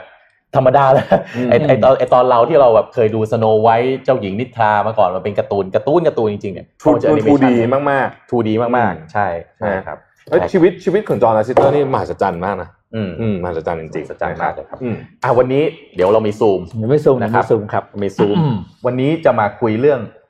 อ่า จากพอร์ตต้อนรับปีฉลูอย่างไร ไม่ให้ชวดผลตอบแทนด้วยน่าสนใจอ๋อปีหน้าปีฉลูเหรอใช่ตายหาแล้วไม่ให้ชวดผลตเฮ้อยบผมแทนจะสี่รอบแล้วเหรอวะเอาเอาเอาโอ้โหนี่นี่นี่ประกาศประเอกาอศประกาศกลางรายการอายุกันเลยเอออ่าโอเคโอเคซูมคครัรับบซูมวันนี้เอ่อพบกับคุณเอ่อเกษรีอายุตกะ ผู้ช่วยกรรมการผู้จัดการ SCB CIO Office นะครับสวัสดีครับคุณเกษรีครับสวัสดีครับ สวัสดีครับ สวัสดีค่ะสวัสดีครับค่ะอยากอยากอยากให้ช่วยฉายภาพเกี่ยวกับการลงทุนในสินทรัพย์ต่าง ๆ ในช่วงที่ผ่านมาว่าเป็นอย่างไรบ้างครับ ค่ะสวัสดีอีกครั้งนะคะ คุณประวิทย์คุณปิ๊กแล้วก็คุณโทมัสนะครัคะบผมสวัสดีในครับเรื่องของภาพการลงทุนนะคะ ก็ขอขึ้นสไลด์แรกนะคะ จะเห็นว่าตอนนี้นะคะ ไปดูกันก่อนว่าตั้งแต่ต้นปีมานะคะ หลายคนอาจจะบอกว่าปีนี้เป็นปีที่ผันผวนเพราะว่ามีโควิดใช่ไหมคะ แต่ว่าภาพของสไลด์นี้หน้าแรกอะนะคะ จะโชว์ให้เห็นเลยว่าผลตอบแทนของการลงทุนน่ะนะคะ ในหุ้นนี่ ยังปรับตัวเพิ่มขึ้นมาได้นะครับเราเจอโควิดระบาดกันในช่วงเดือนมีนาคม แล้วตลาดหุ้นเนี่ยก็ไป bottom ในช่วงเดือนมีนาคมนะคะอืมแต่จากนั้นเนี่ยพอมีข่าวเกี่ยวกับเรื่องว่าอาจจะมีบางที่นะคะที่สามารถจะคลายล็อกดาวน์ได้ครับตัวตลาดเนี่ยก็มีการปรับตัวดีขึ้นนะคะครับแล้วก็ปรับเพิ่มขึ้นมาได้นำโดยหุ้นที่เรารู้กันอยู่เลยนะคะ เป็นกลุ่มพวก secular growth ได้แก่พวกกลุ่ม tech นะคะ ของอเมริกาแล้วก็หุ้นจีนเนี่ยที่เขาติดเชื้อก่อน แล้วก็ ปรับตัวหายเร็วกว่าคนอื่นนะคะก็ได้ให้หุ้นของจีนเนี่ยขึ้นด้วยเช่นเดียวกันครับแต่ว่าก็อาจจะมีหลุมบ่อบ้างระหว่างทางในช่วงกันยาตุลานะคะ ที่มีการระบาดระลอกสองแล้วก็มีเรื่องของการรอดูผลเลือกตั้งของประธานาธิบดีสหรัฐ ครับก็อาจจะมีการปรับลดลงในช่วงเดือนนั้นนะนะคะเสร็จแล้วเนี่ยเรามาดูในเดือนพฤศจิกายนกันนะคะ จะเห็นได้เลยว่าภาพตลาดเนี่ยปรับตัวเพิ่มขึ้นมาค่อนข้างมากวันก่อนเพิ่งได้ยินคุณประวิทย์ก็พูดเองค่ะว่าอู้ตอนนี้ทำไมมันขึ้นมาเร็วถึงขนาดนี้ใช่นะคะใช่ครับจริงเป็นแฟนคลับของรายการมิชชั่นเพื่โอ้โหขอบคุณมากเลยครับก็เลยฟังตลอดนะคะครับก็จะเห็นว่าหุ้นเนี่ยค่ะมีการปรับตัวขึ้นมาในเดือนพฤศจิกายนจากสองเรื่องด้วยกันนะครัคะบเรื่องแรก ก็คือเรื่องของผลการเลือกตั้งประธานาธิบดีสหรัฐที่ค่อนข้างออกมาแล้วว่าชัดเจนก็คือคุณโจไบเดนน่าจะเป็นประธานาธิบดีคนที่ 46 ครับแต่ว่าก็มีเรื่องหนึ่งก็คือว่าอาจจะไม่ได้ครองเสียงข้างมากในทั้งสองสภานะคะอืมก็คือสภาสูงเนี่ยยังน่าจะครองโดยริพับลิกันแต่อันนี้เนี่ยเป็นประเด็นที่เราคงต้องไปติดตามอีกทีในวันที่ 5 มกรานะคะเดี๋ยวซึ่งเดี๋ยวจะเล่าให้ฟังแล้วก็อีกเรื่องหนึ่งนะคะ ก็คือเรื่องของความคืบหน้าวัคซีนครับสองเรื่องเนี้ยเลยทำให้นักลงทุนเนี่ยมองว่าเอ่อ การฟื้นตัวของเศรษฐกิจน่าจะกลับมาได้เร็วกว่าที่คาดเอาไว้อะนะครัคะบก็เลยทำให้หุ้นเนี่ยปรับตัวเพิ่มขึ้นอืมก็ถ้าเราดูตัว performance เดือนมันทูเดย์ก็คือตั้งแต่ต้นเดือนพฤศจิกายนจนถึงปัจจุบันนะนะคะครับตลาดหุ้นหลักที่เพิ่มขึ้นมามาก ๆ ก็ทั้งตลาดหุ้นพัฒนาแล้วนำโดยอเมริกานะคะครับแล้วก็ในช่วงของเดือนพฤศจิกายนนี้เนี่ย ทางด้านของตลาดหุ้นยุโรปกับญี่ปุ่นเนี่ยก็กลับมาฟื้นตัวดีขึ้นด้วยจากความหวังเรื่องของวัคซีนครับพอเราไปดู sector นะคะ เราจะดูหน้าที่สองหน้าที่สามนะคะ ก็จะเห็นว่าตัว sector เองอะนะคะ เดิมทีเนี่ยหุ้นในกลุ่ม tech เนี่ยเคยปรับตัวดีขึ้นมาค่อนข้างมากอะนะคะ แต่พอมีเรื่องของวัคซีนเนี่ยเออนักลงทุนเนี่ยมองว่าการฟื้นตัวของเศรษฐกิจจะเร็วขึ้น ก็เลยมีการโรเทชันก็คือว่ามีการสวิตช์กลุ่มอะอืนะคะมครับในครับที่หน้าหน้าต่อไปอะนะคะ จะเห็นว่ามีการออกจากกลุ่มที่เป็นกลุ่มเดิมที่เป็นกลุ่ม growth stock มาที่กลุ่ม value แล้วก็ cyclical เพิ่มมากขึ้นครับถ้าเราดูในสไลด์ถัดไปอะนะคะ จะเห็นว่าเอ่อภาพภาพที่เป็นตัว equity by sector อะนะคะ หน้าต่อไปจะเห็นว่าตัวทางด้านของกลุ่ม energy กับกลุ่ม finance ที่เคยปรับตัวร่วงลงในช่วง ก่อนหน้านี้อะค่ะครับพอเดือนพฤศจิกายนนะคะ เห็นไหมคะ ตัว energy กับ financial ปรับตัวดีขึ้นมาค่อนข้างมากเลยอืมเพราะว่าเป็นที่เขาคิดว่าถ้าเศรษฐกิจกลับมาฟื้นตัวกลุ่มที่เคยแลกกาดคือกลุ่ครัมบที่เคยปรับตัวเพิ่มขึ้นน้อยๆ ก็จะกลับมาดีขึ้นครับแล้วก็กลุ่มที่เป็นตัวที่จะสอดคล้องกับสอดรับกับการฟื้นตัวเศรษฐกิจก็จะดีขึ้นด้วยนะคะอืมครับค่ะการพบกันผมมองว่าการบริโภคก็ต้องกลับมาเอ่อ กลับมาเกือบจะเหมือนเดิมแหละว่างั้นเถอะถูกไหมครับเพราะฉะนั้นกลุ่มนี้ก็เลยต้องอาจจะกลับมาเหมือนกันใช่ไหมครับทีนี้มีมุมมองต่อกลยุทธ์การลงทุนในช่วงเดือนสุดท้ายของปีนี้จนถึงไตรมาสหนึ่งของปีหน้าอย่างไรบ้างครับ ค่ะ ก็จริงๆ เรามองว่าตลาดหุ้นยังน่าสนใจในการลงทุนนะคะสำหรับครับกลยุทธ์การลงสำหรับคนที่ไม่อยากจะชวดผลตอบแทนอะนะคะครับเรายังมองว่าช่วงนี้จนถึงไตรมาสหนึ่งนะคะเออตลาดหุ้นยังคงปรับตัวเพิ่มขึ้นได้นะคะ โดยครับที่มีsupport หรือว่าปัจจัยสนับสนุนนะคะ ข้อแรกเลยก็คือว่าเศรษฐกิจเนี่ยน่าจะมีแนวโน้มฟื้นตัวดีขึ้นนะคะ เรามองว่าตอนนี้เนี่ยเป็นช่วงของ early stage of expansion น่ะนะคะ ก็คือว่าปีที่แล้วเศรษฐกิจถดถอยครับปี 2020 เนี่ยนะคะ เศรษฐกิจคงจะถดถอย เพราะว่าโดนเรื่องของโควิดไปคือ GDP ติดลบ แล้วก็ปีหน้าเนี่ยเศรษฐกิจจะค่อยๆฟื้นตัวขึ้นนะนะคะ โดยที่การฟื้นแต่ละประเทศก็ต่างกันแหละ อย่างอเมริกาอย่างจีนน่าจะฟื้นตัวเป็นรูปตัว U- ตัววีนะคะวี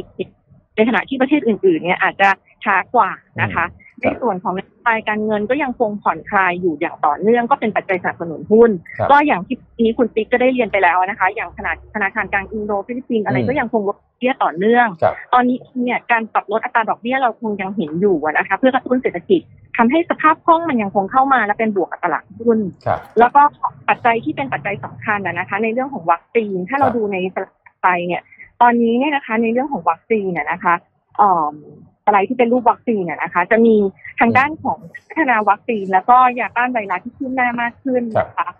อ่าอาจจะเป็นสไลด์โควิด -19 วัคซีนวัคซีสนเตครัตับสอันนี้ครับครับค่ะ ก็คือว่าในส่วนของวัคซีนเองนะคะ เราดูภาพอันนี้ได้เลยอะนะคะ ตอนนี้มีขอแอปพูที่เป็นตัว emergency use นะคะครับที่ไม่ว่าจะเป็นไฟเซอร์ไบโอเอ็นเทคโมเดอร์นานะคะ หรือว่าแอสตราเซเนกาถึงแม้ว่าประสิทธิภาพในการปกป้องป้องกันน่ะนะคะ จะแตกต่างกันแต่ว่าอย่างไรก็ตามเนี่ยเอ่อด้วย efficiency แบบนี้เนี่ยเราคิดว่าภายในสิ้นปีนี้เนี่ยนะคะ เราน่าจะเห็นการ approve ของ emergency use เนี่ยอืมนะคะ ซึ่งอันเนี้ยอืมจะเป็นปัจจัย ดี แล้วก็น่าจะสนับสนุนให้ทางด้านของตลาดเนี่ยมองเป็นปัจจัยบวกต่อไปอืมแล้วก็การแจกจ่ายเนี่ยเรามองว่าน่าจะประมาณไตรมาสหนึ่งของปีหน้าเขาก็น่าจะมีการเริ่มให้แจกกับบุคลากรทางการแพทย์ครับก่อนแหละนะคะซึ่งอันเนี้ยก็จะทำให้นักลงทุนกลับมามองว่าเศรษฐกิจเนี่ยน่าจะมีการฟื้นตัวที่เร็วขึ้น แล้วประกอบกับพอเรามาดูรัฐบาลของไบเดนนะคะคุณครับติ๊กคุณโทมัสนะคะครับก็ถ้าเกิดว่าต่อไปอะค่ะ ทางด้านรัฐบาลของไบเดน ตอนนี้เขาก็มีการตั้งทีมของผู้บริหารของเขาแล้วนะคะ ไม่ว่าจะเป็นทีมมีการนำโดยคุณเจเน็ตเยเลนนะนะคะครับซึ่งเป็นทางด้านของรัฐมนตรีคลังนะคะ ซึ่งคนเนี้ยเราก็มองว่านโยบายของเขาเนี่ยน่าจะยังคง support ตลาดหุ้นได้อยู่ เพราะว่าเขาก็จะมีการทำงานร่วมกับทางด้านของประธานคนปัจจุบันก็คือคุณเจอโรมพาเวลเนี่ยครับได้ค่อนข้างดีอะนะคะอืมแล้วก็การออกมาตรการมากระตุ้นได้อย่างต่อเนื่องครับจริง ๆ ถ้าเราไปเจาะลึกบนบนคณะ ทำงานของคุณคุณไบเดนเนี่ยก็อาจจะใช้เวลาเนี่ยนานนิดนึงครับแต่ว่าครับภาพเป็นรูปออกมานะคะ ก็คือว่าเราคิดว่าเออนโยบายส่วนใหญ่เนี่ยก็น่าจะมีการสร้างเออเป็นลักษณะที่เป็นเซนทริสนะคะ คือไม่ไม่สุดโต่งจนเกินไปครับแล้วก็น่าจะมีการทำงานโดยร่วมกันกับทางด้านของเอ่อมีการร่วมมือกันกับประเทศอื่นนะคะ เพราะเขาเป็นนักเจรจาที่มีฝีมือนะครัคะบแล้วก็มีความสำคัญกับพันธมิตรต่าง ๆ อันเนี้ยอืมก็เป็นอีกปัจจัยหนึ่งนะคะ ที่ น่าจะสนับสนุนให้ทางด้านของเอ่อการดำเนินนโยบายมีครับดูปัจจัยบวกน่าสนใจ ปัจจัยบวกน่าสนใจใช่หลายอันเลยนะครับทีนี้จะแนะนำการจัดสรรสินทรัพย์ในการลงทุนอย่างไรดีครับเอ่อในช่วงนี้อะนะคะ ภาพการจัดสรรการลงทุนเนี่ย เราก็แนะนำว่าเรายังมีมุมมองโอเวอร์เวทบนตลาดหุ้นนะครัคะบโดยที่เน้นให้ลงทุนในตลาดหุ้นโลก คือถ้าเราไปดูตัว asset allocation หน้าถัดไปอะนะคะครับจะเห็นว่านี้เนี่ยหุ้นโลกที่เราแนะนำเนี่ย เราต้องให้ แนะนำอย่างนี้นะคะ ให้ทำกลยุทธ์การลงทุนแบบบาร์เบล คือในอืมส่วนหนึ่งยังคงลงทุนในหุ้นกลุ่ม growth กลุ่มที่ benefit ก็คืออย่างกลุ่ม tech เนี่ยครับที่มันมีการตัวเพิ่มขึ้นมาค่อนข้างเยอะหลายคนอาจจะบอกว่า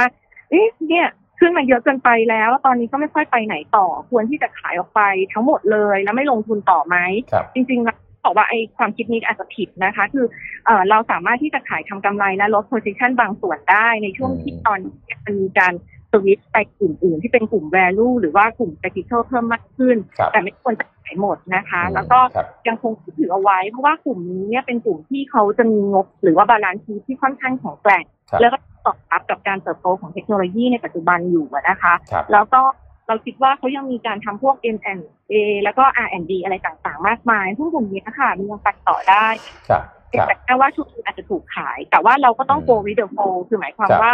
ที่จะต้องมีการลงทุนในหุ้นกลุ่ม value แล้วก็ cyclical ด้วยครับก็คือกลุ่มที่สอดรับกับการฟื้นตัวของเศรษฐกิจความคืบหน้าเรื่องวัคซีน แล้วก็อืมที่เคยแบบแลกกาดอยู่อะนะครัคะบอย่างเช่นในกลุ่มของเอเชียนะคะครับหรือว่ากลุ่มของอาเซียนนะคะ ซึ่งในกลุ่มของเอเชียเองเนี่ยก็จะมีฟันโฟไหลเข้า เพราะว่าการทำนโยบายกระตุ้นทางการคลังของคุณไบเดนเนยนะคะ ที่เยอะแยะเลยครับเอ่อ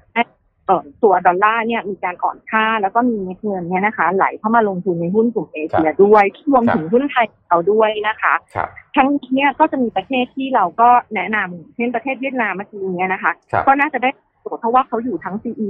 ตัวอาเซนะคะ แล้วก็ทั้ง CPTPP ด้วยนะครัคะบ ส่วนครับอสังหาเน้นลงทุนเป็นหุ้นกู้เอกชนนะคะอืมส่วนตอนนี้เนี่ยเรามีการลดน้ำหนักบนทองคำลงมาจากเดิมที่เราเป็น slightly positive เหลือแค่ neutral นะคะ เพราะว่าครับเราก็มองว่าตอนนี้เนี่ยนักลงทุนเนี่ยเริ่ม risk on เพิ่มมากขึ้น แล้วก็การที่เศรษฐกิจมีวัคซีนการฟื้นตัวการกระตุ้นใหม่เนี่ยได้จะส่งผลบวกค่ะ ครับ โอ้จริง ๆ แล้วนี่ดูแล้วปัจจัยบวกค่อนข้างจะน่าสนใจหลายอันเลยนะฮะที่จะเป็นโอกาสที่ทำให้กลับมาลงทุนได้นะครับ ก็วันนี้ต้องขอขอบคุณคุณเกษรีขอโทอาษยุนะคะตกะมากครับเอ่อผู้เอ่อขอขอบคุณคุณเกษรีอายุตกะนะครับผู้ช่วยกรรมการผู้จัดการ SCB CIO Office มากๆนะครับเดี๋ยวถ้ามีโอกาสคราวหน้า คงจะรบกวนให้มาเจาะนะครับโอกาสในการลงทุนและอาจจะดีไม่ดีอาจจะมาเจาะเอ่อทีมทำงานของโจไบเดนด้วยกันอีกครั้งหนึ่งนะครับ ขอบคุณมากนะครับค่ะขอบคุณสวัสดีครับสวัสดีครับค่ะค่ะอะสัญญาณบวกมาละอ่าน่าสนใจน่าสนใจสู้นะตายสู้ตายเออแต่ว่าทีมของโจไบเดนนี่จริงๆก็เป็นหลายคนก็มาจากรัฐบาลโอบามานะ อืมอืมอ๋อน่าสนใจเหมือนกันว่าทางเทำงานต่อได้เลย อืมทำงานต่อได้เลยนะฮะอะแจกของแจกของอาจารย์ของแจกปากกาวันนี้ต้องแจกสองแท่งเลยอ่าอ่าสองแท่งสุดท้ายนะสคองรับแท่งสุดท้ายนะพี่ครัดับบปากเขากาบอกผลมาหมดบ้านละ Mission Daily Report ทำอะไรดีอะอืมให้เขียนเข้ามาแล้วกันอ๋อเขียนอะไรฮะอะไรนะต้องลงทุนหน่อยใช่ไหมไม่ใช่ไม่ใช่ต้องลงทุนหน่อยเออต้องต้องลงแรงหน่อยชอบอะไรเกี่ยวกับอะไรการ์ตูนดิสนีย์อะชอบอะไรอ่ามีใครชอบอะไรเรียนรู้อะไรจากการ์ตูนดิสเอ่นีย์อเอ่อเอางี้อะไรนะมีใครชอบการ์ตูนเรื่องอะไร เขียนเข้ามาให้เยอะๆ เพราะว่าเดี๋ยวผมจะหยิบออกมาเพราะตอนนี้นึกไม่ทำออก EP แล้วต่อต่อๆไปให้พอนึกไม่ออกแล้วจริงๆใช่ไหมผมทำไปแล้วผมทำอีผมอ๋อทำไปครบทุก EP แล้วโอ้โหอ่า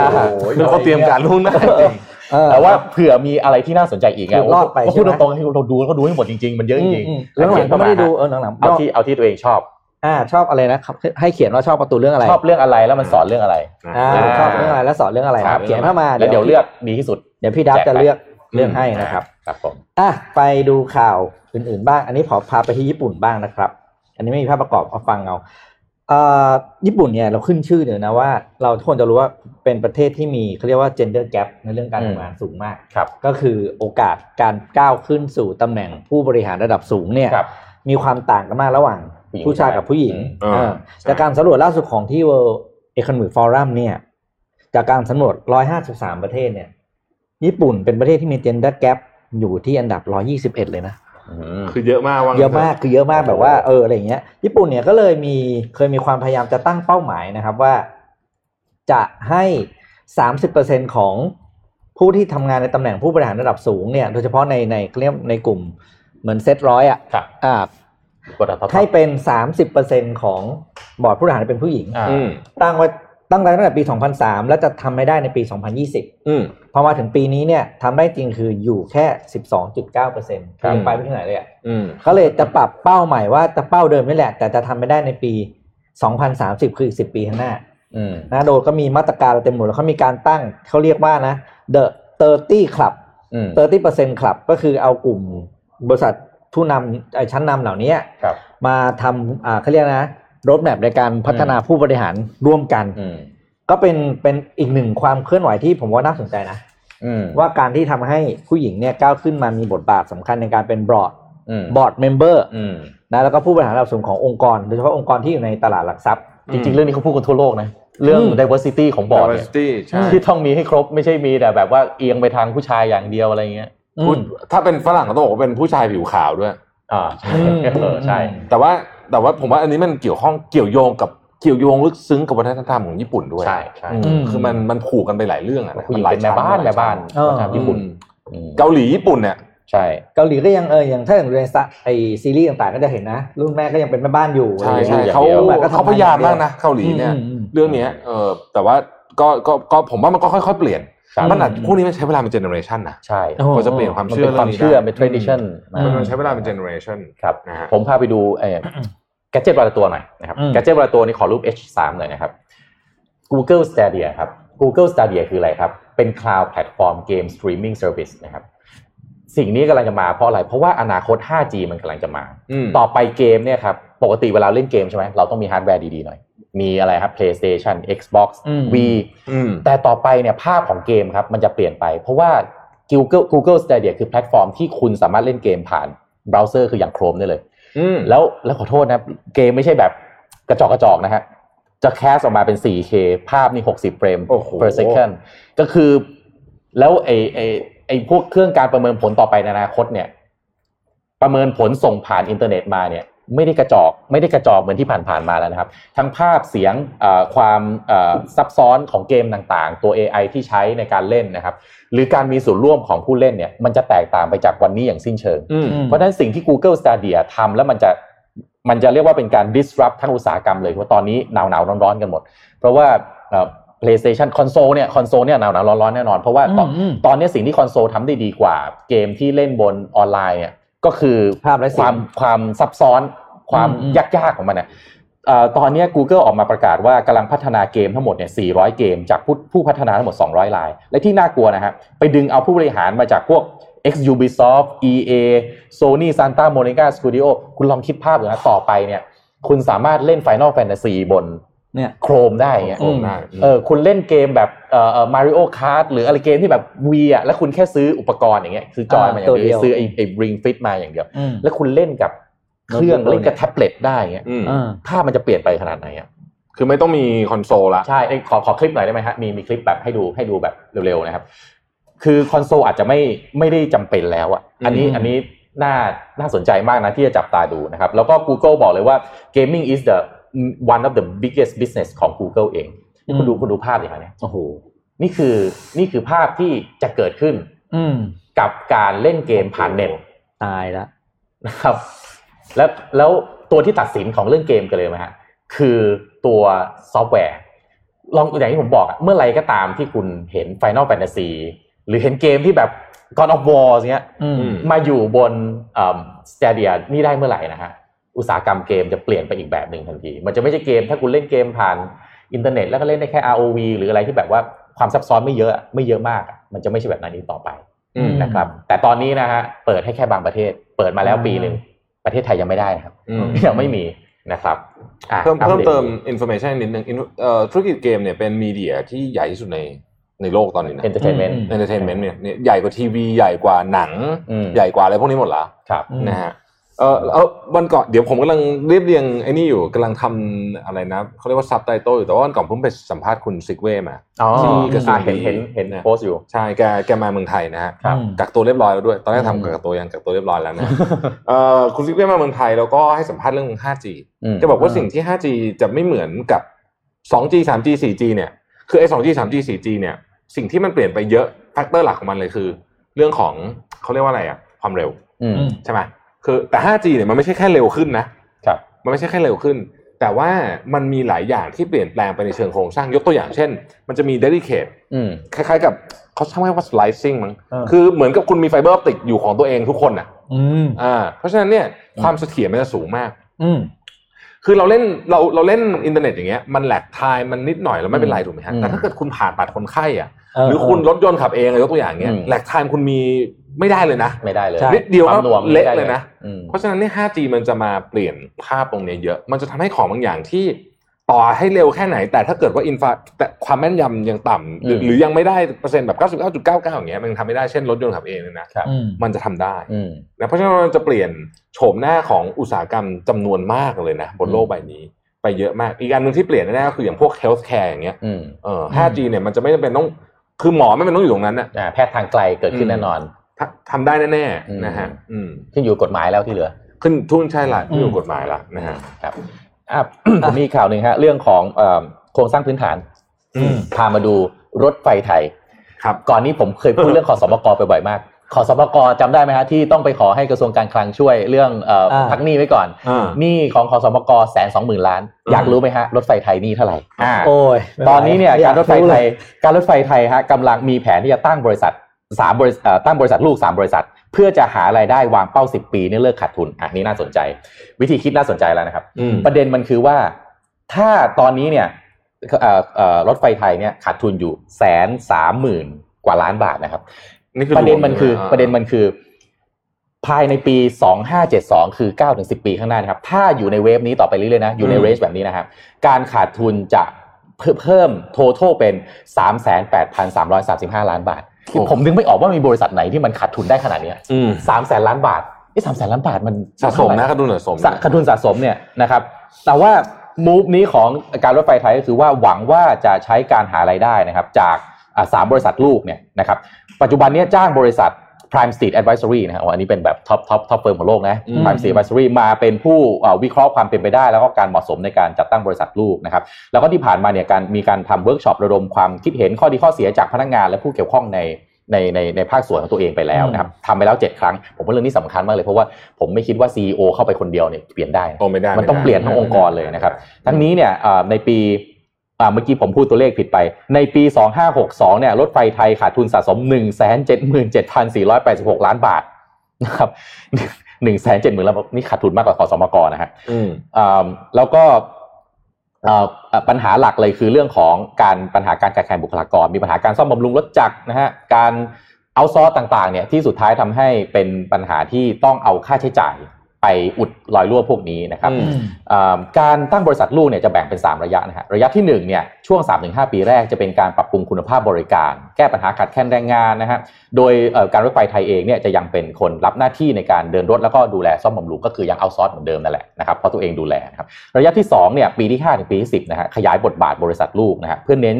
อ่าสร้างการสร้างกำไรนะฮะโดยให้บริษัทเดินรถร่วมเอ่อเดิน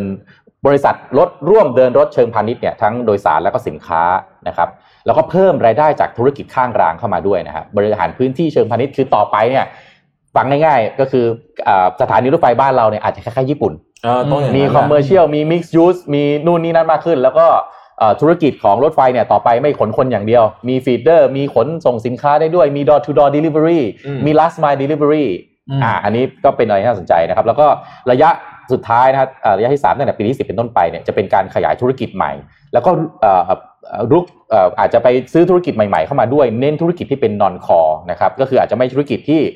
ขนส่งอย่างเดียวนะครับ เราต้องการเพิ่มธุรกิจ non core เนี่ยเป็น 20%ภายใน 5 ปี แล้วก็ 30%ภายใน 10 ปี ทั้งหมดทั้งมวลต้องการจะทำให้ EBITDA กลับมาเป็นบวกภายใน 10 ปี นี่ภาษาเดียวกันกับคอสมกเลยคอสมกพูด EBITDA ภายใน 10 ปีเหมือนกัน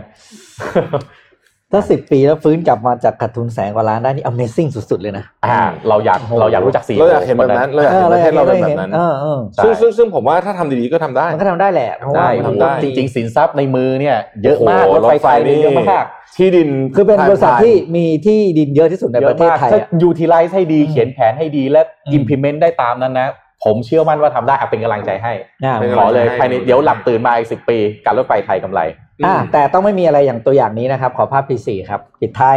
เดี๋ยวเราต้องอัดรายการกันต่อสนทนาหาธรรมต่อนะครับนะ P4 มาถูกภาพเปล่าเมื่อวานนี้ที่อินโดนีเซียนะครับ มีข่าวการจับกลุ่มนะครับ รัฐมนตรีว่าการกระทรวงประมงและทรัพยากรทางน้ำนะครับอืมซึ่งเป็นข่าวที่เขาเรียกว่าข่าวใหญ่มากทีเดียว เพราะว่าคุณเอ่อเอ็ด ผู้ผู้ผู้ถูกจับเนี่ยชื่อเอ็ดดี้พราโบโวนะครับครับคือชื่อจะอ่านยากนิดนึงผมต้องขออภัยด้วย เป็นรัฐมนตรีคนแรกของประธานาธิบดีโจโควีโดโดอืมอืมที่เป็นประธานาธิบดีสมัยที่สองคือท่านผู้เนี้ยท่านท่านผู้ขวาคือคนที่โดนจับนะครับครับ โดนจับในข้อหาบอกไม่บอกออกใบอนุญาต การส่งออกกุ้ง lobster แบบผิดกฎหมายอืมอืมคือก่อนหน้านี้เนี่ยเอ่อ รัฐบาลก่อนหน้าเนี่ยนะครับ ก็มีเอ่อรัฐมนตรีที่ดำรงตำแหน่งเดียวกันเนี่ยออกกฎหมายห้ามส่งออกกุ้ง lobster อืมแบบที่มันเป็นตัวเบบีอะครับเอาอ่าดีๆอะไรอย่างเงี้ยนะอ๋อห้ามแล้วทีนี้เนี่ยพอคนนี้มาปุ๊บเนี่ยก็มารื้อคำสั่งนั้นอืมให้ส่งออกได้ประเด็นคือตรงนี้ครับ